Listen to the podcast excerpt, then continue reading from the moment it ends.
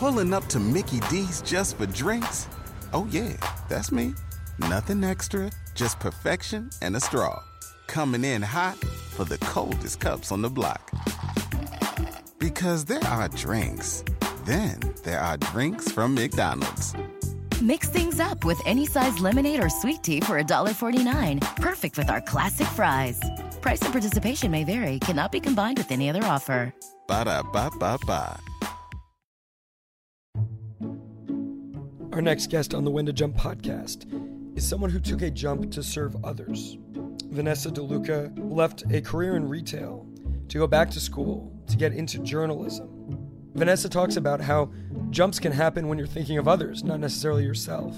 And her two jumps were just very different. One was going into the industry, and then another into Essence was how you create a jump within an industry. Essence has had some interesting news recently, which we'll talk about at the beginning of the show. And Vanessa is going to talk a little bit about what that means for her, the magazine, as well as just her thoughts on taking a jump, particularly when it means moving home and going back to school and doing things that might not be that fun, but are putting you on a path to serve others. I hope you enjoyed this conversation with Vanessa at the Essence Magazine headquarters in New York City.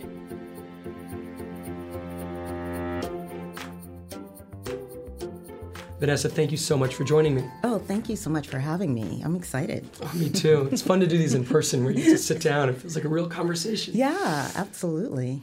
So, I guess we should start with the most recent news with Essence, which is that you've been bought and are going into private ownership from Time Magazine. Tell us a little bit about that, as much as you can tell right now. Sure. Um, so it's really exciting times. Um, last week we announced that Essence will now be owned by Essence Ventures LLC. Um, the head of the company is Richelieu Dennis, who you may know because he's CEO of Sundial. Um, so it's an exciting time for us because the brand, after 48 years, is being returned to being Black owned. And um, I have to tell you, the response has been overwhelmingly positive. Our audience is thrilled. We're thrilled. It's just an exciting time. Oh, terrific. And stepping back for a second, for those who don't know Essence, can you give us a little bit about the background and mission of the magazine? Sure. Um, Essence was started almost 48 years ago by four black men who felt that there wasn't anything in um, in the marketplace for women of color, for Black women. They wanted a magazine that their aunties and their daughters and their moms and uh, could relate to, with content they could relate to, and that really reflected and embraced, inspired, empowered Black women. So. Uh, 48 years later, here we are, not just with a magazine, but with incredible platforms. We're on every social media platform, including Snapchat Discover. We have our own channel, uh, Essence.com. We have one of the largest live events in the nation, Essence Festival, which um, every for the past uh, 23 years has um, been in New Orleans. Uh, we celebrate kind of the the year in down in New Orleans over Fourth of July weekend, and it's just um, I it's hard to put into words the um, importance of essence to our community, especially to Black women, because so often our voices aren't heard, and so to have a place where it's automatic that you're appreciated, that you're loved, that you're understood, that you're championed, that you um, are advocated for is a very special responsibility, and everyone who works for the brand is passionate about that mission. Wow. It reminds me a little bit of what, in terms of community, we're trying to build with When to Jump. It's it's different ways to say a message of solidarity and support and things like that. Absolutely, absolutely, and it's it's a critical time, right? There's so much going on uh, after you know 2017. Uh, I think everyone is feeling not only that we need to pay more attention to the issues that are concerning our communities, but also we need to pay more attention to each other um, and support one another. And I think that that's what people have always felt with Essence. That's why our audience is um, so tuned into what we do because we truly do work for her. Yeah. Oh, wow.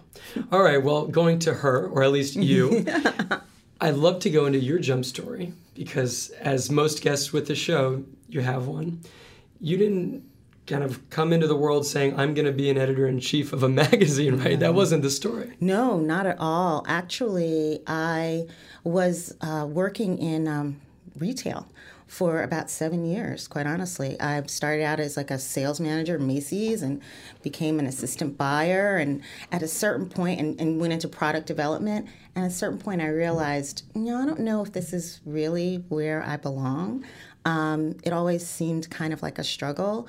I think I thought going into fashion was going to be very glamorous and I would be a buyer and travel all these places, and that didn't really that really wasn't what it was what it was.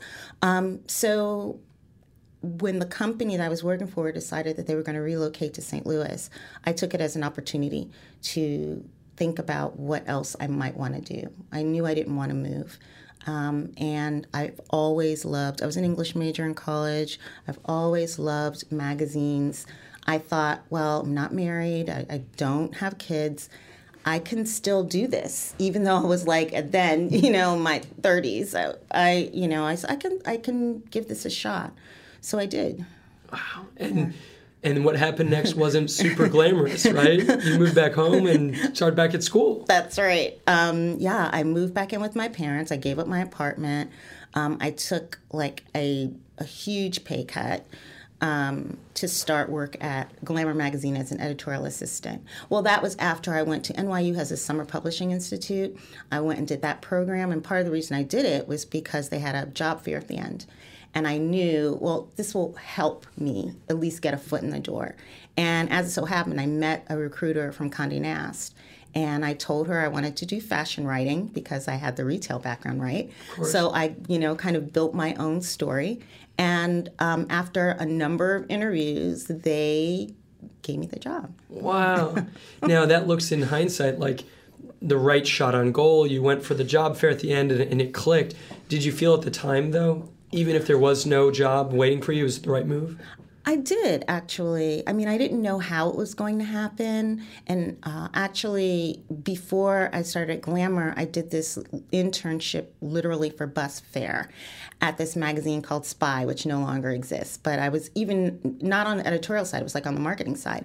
I just felt like if I put myself out there enough and um, I was older, so I had a little bit more work experience, and I feel that I was clearer about what I wanted and how to go about um, making it happen than if I if I had tried this fresh out of school, out of college. I don't know if it would have gone the same way. To be honest wow. with you, yeah. Did you did you feel any of that purely social, kind of superficial pressure that I think our society is very good at heaping on us about?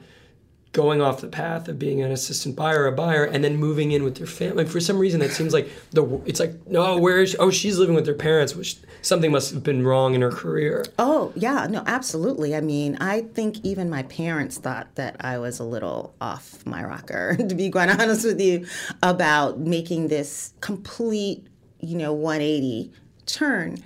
But there, I I kind of just knew that if I didn't do it, I would be, regret that more than you know than trying and possibly failing.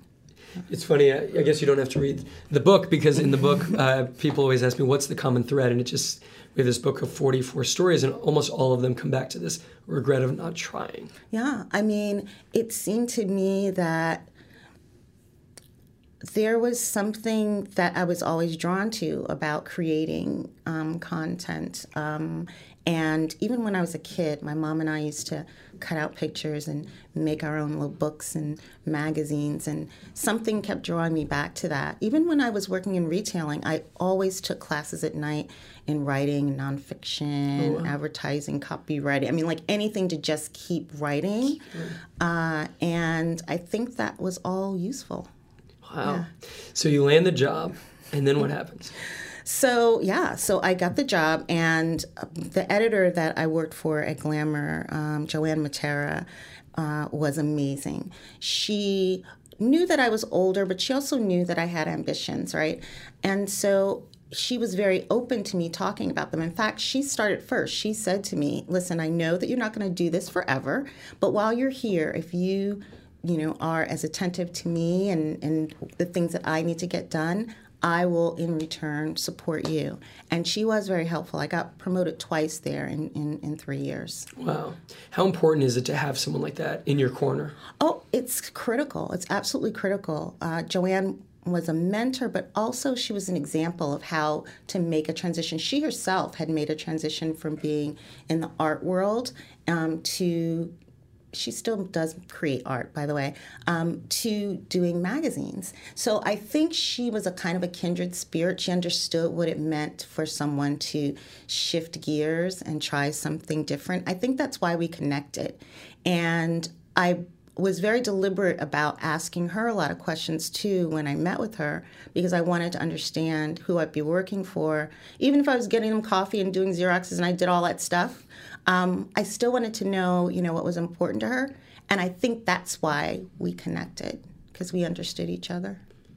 Sounds like there was an emphasis on not just what am I doing today, but is this a person that'll help me grow into what I'm doing tomorrow? Absolutely. I mean, I my intention, knowing that I was kind of coming late to the game, and I'm surrounded by people who are much younger than um, than I was, uh, that I had a lot of ground to make up, right? And uh, wanting to use this as an opportunity to get as much experience as I absolutely could. Wow. Were there ever points, I'm sure there were, but that come to mind where you almost said, I'm done Xeroxing and getting copies as a 30 something year old? You know, no, quite honestly. Wrong mean, there. The thing is, if you're in a place where they are open to giving you opportunities, like I, the, the first thing I got out of the job was my own column, Fashion Q&A that was just with my own byline that that alone was you know something that people work you know years to get.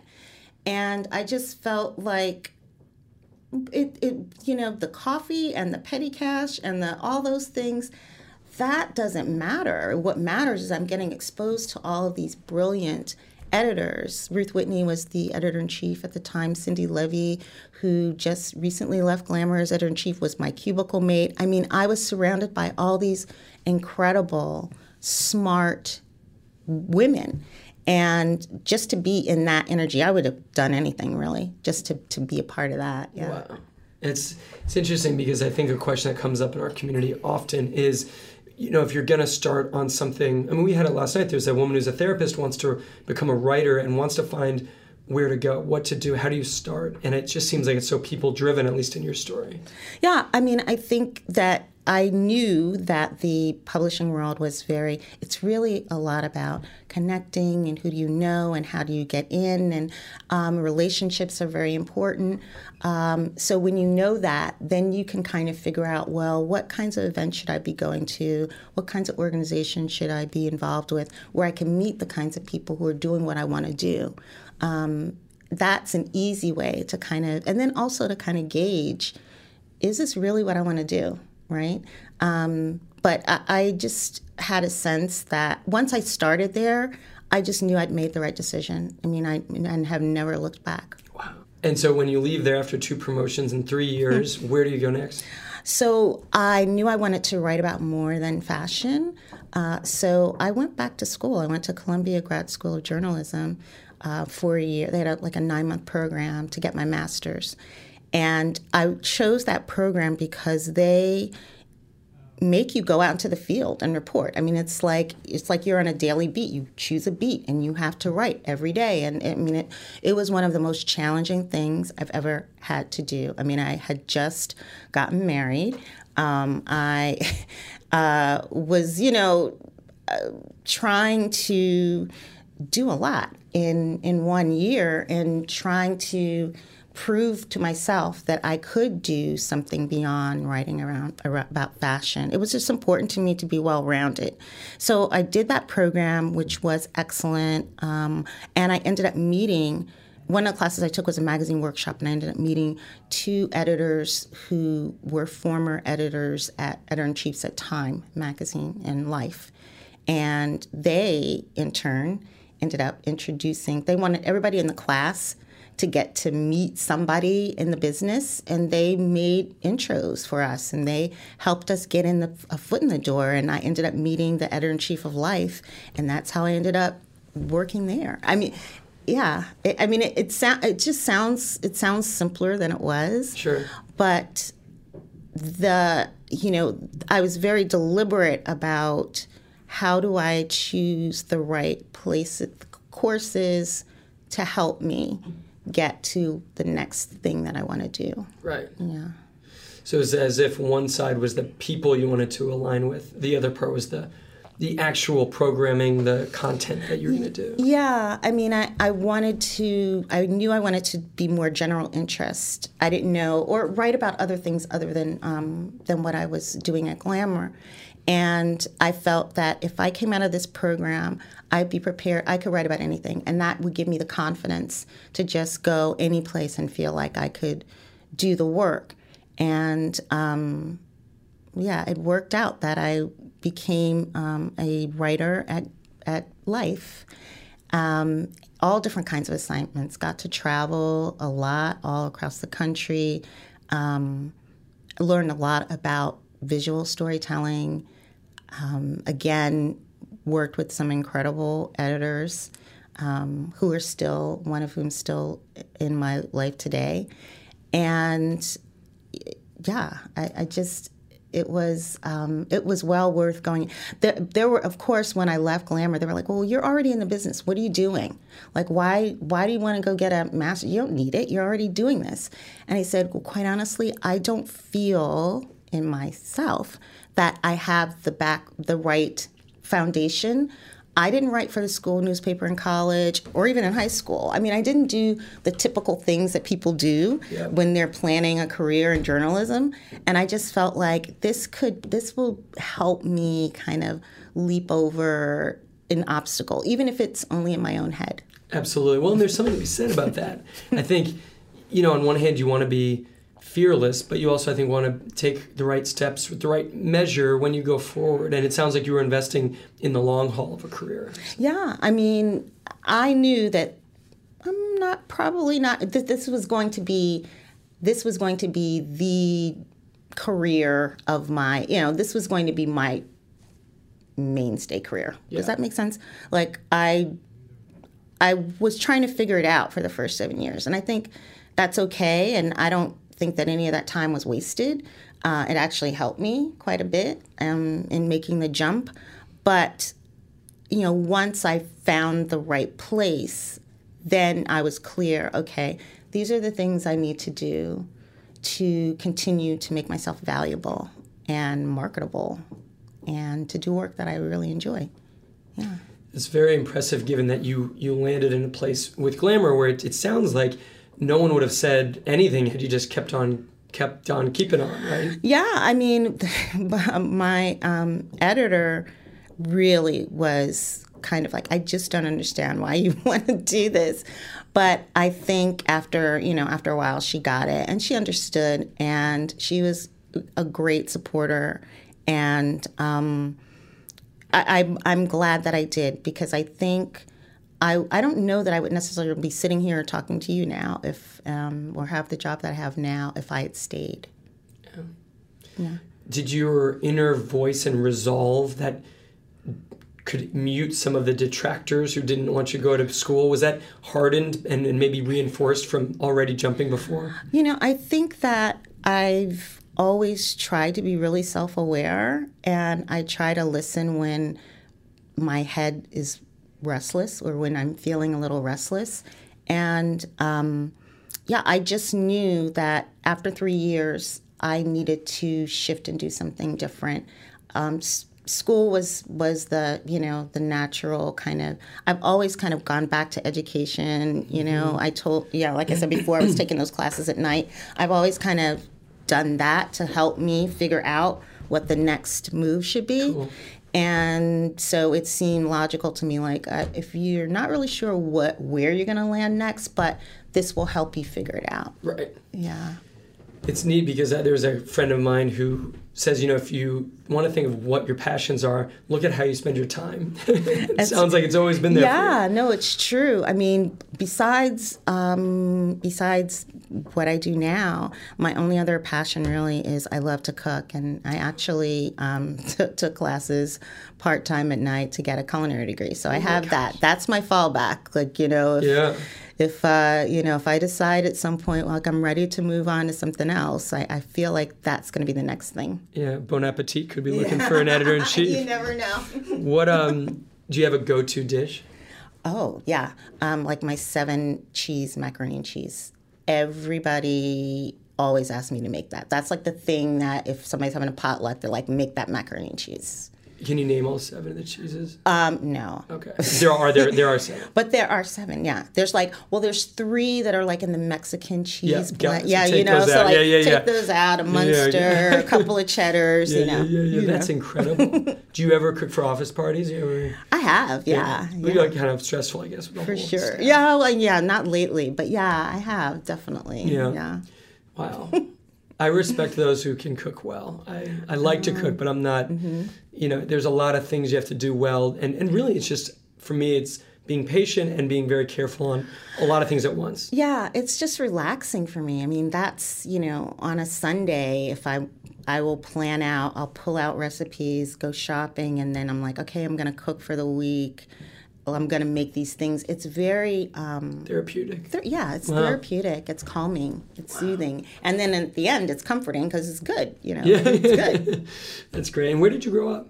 I grew up uh, in East Orange, New Jersey, all, all around New Jersey. Um, I was born in Fort Deposit, Alabama, where both my parents are from and met. And then my dad, when I was a year old, moved up to Jersey for a job, and we followed soon after. And I've pretty much lived in Jersey ever since, except for you know my college years. But Wow. yeah, All right.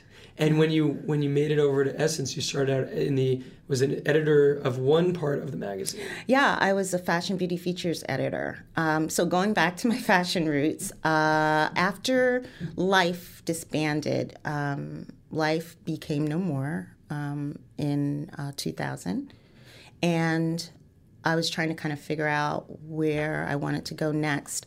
And I had interviewed and met with people at Essence before in the past, you know, like exploratory. But uh, in 2000, I ended up joining the company. It was right at the time when they um, formed a partnership with Time Inc.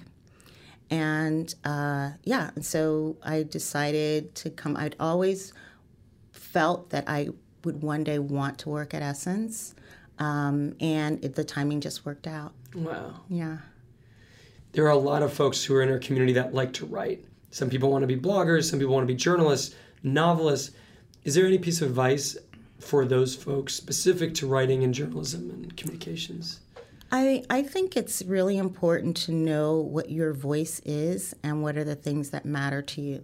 Because if you're writing from a place of, um, of passion and experience and things that you care about, it comes through in the writing. I can always tell when someone's really not attached to something that they're writing. It it reads that way. And I think that you know, just do trust your trust your voice. I know people say that all the time, but it's really true. You have to trust what you do well, and um, and just believe in it, and make sure that that's what comes out on the page. Not something that you think people want to hear, not something that you think somebody should hear from you or read from you. It's what you really care about, and if you do that and you focus on that, it's going to be organically great. Yeah. Any advice for jumping overall based on your experience? Um, I think you know, leap with uh, you know, leap with empowerment, leap with authority. Do some work with yourself first to figure out, you know, really what it is that you want, and then kind of think strategically about how do I make those pieces come together. Sometimes you can't predict everything. Of course, I never could have predicted that any of this would have happened. In a million years, if you told me I'd be editor in chief of Essence Magazine, I would have, if you told me that, you know, when I first started out, I would have thought you were crazy. really? Yeah, because it never I it never occurred to me that that was something that was for me, right? Uh, but as you you work and you learn and you see different things, you get ex- you get to see the possibilities for yourself that are beyond what you originally thought, and that's when you know you're ready to take the leap. When you're even thinking about it, like that could be that could be me. Then you know you're ready to take that next step. It's just that if you listen to it, you know, sometimes we get scared. And right. yeah, there's there's definitely fear in it. And actually, if you don't have butterflies, it's probably yeah. it's probably something wrong. But yeah, just just take the leap, you know. I think that's a good place to end on. Vanessa K. DeLuca, editor in chief of Essence Magazine. Thank you so much for taking time to let uh, me come into the office and sit down with you. Oh, it's a pleasure. Thank you. We are a few weeks into the book being out, and it has been truly incredible. 15 events in the first 10 days, sellouts here, there, and everywhere, crowds of people that have a story to tell. And I've been able and lucky to meet many of you. If you haven't read the book yet, grab it, whentojump.com slash book. That's whentojump.com slash book.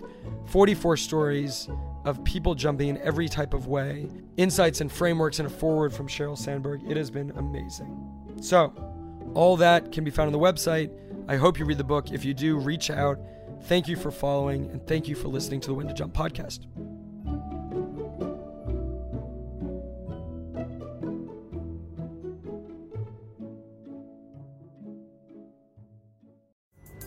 Pulling up to Mickey D's just for drinks? Oh, yeah, that's me. Nothing extra, just perfection and a straw. Coming in hot for the coldest cups on the block. Because there are drinks, then there are drinks from McDonald's. Mix things up with any size lemonade or sweet tea for $1.49. Perfect with our classic fries. Price and participation may vary, cannot be combined with any other offer. Ba da ba ba ba.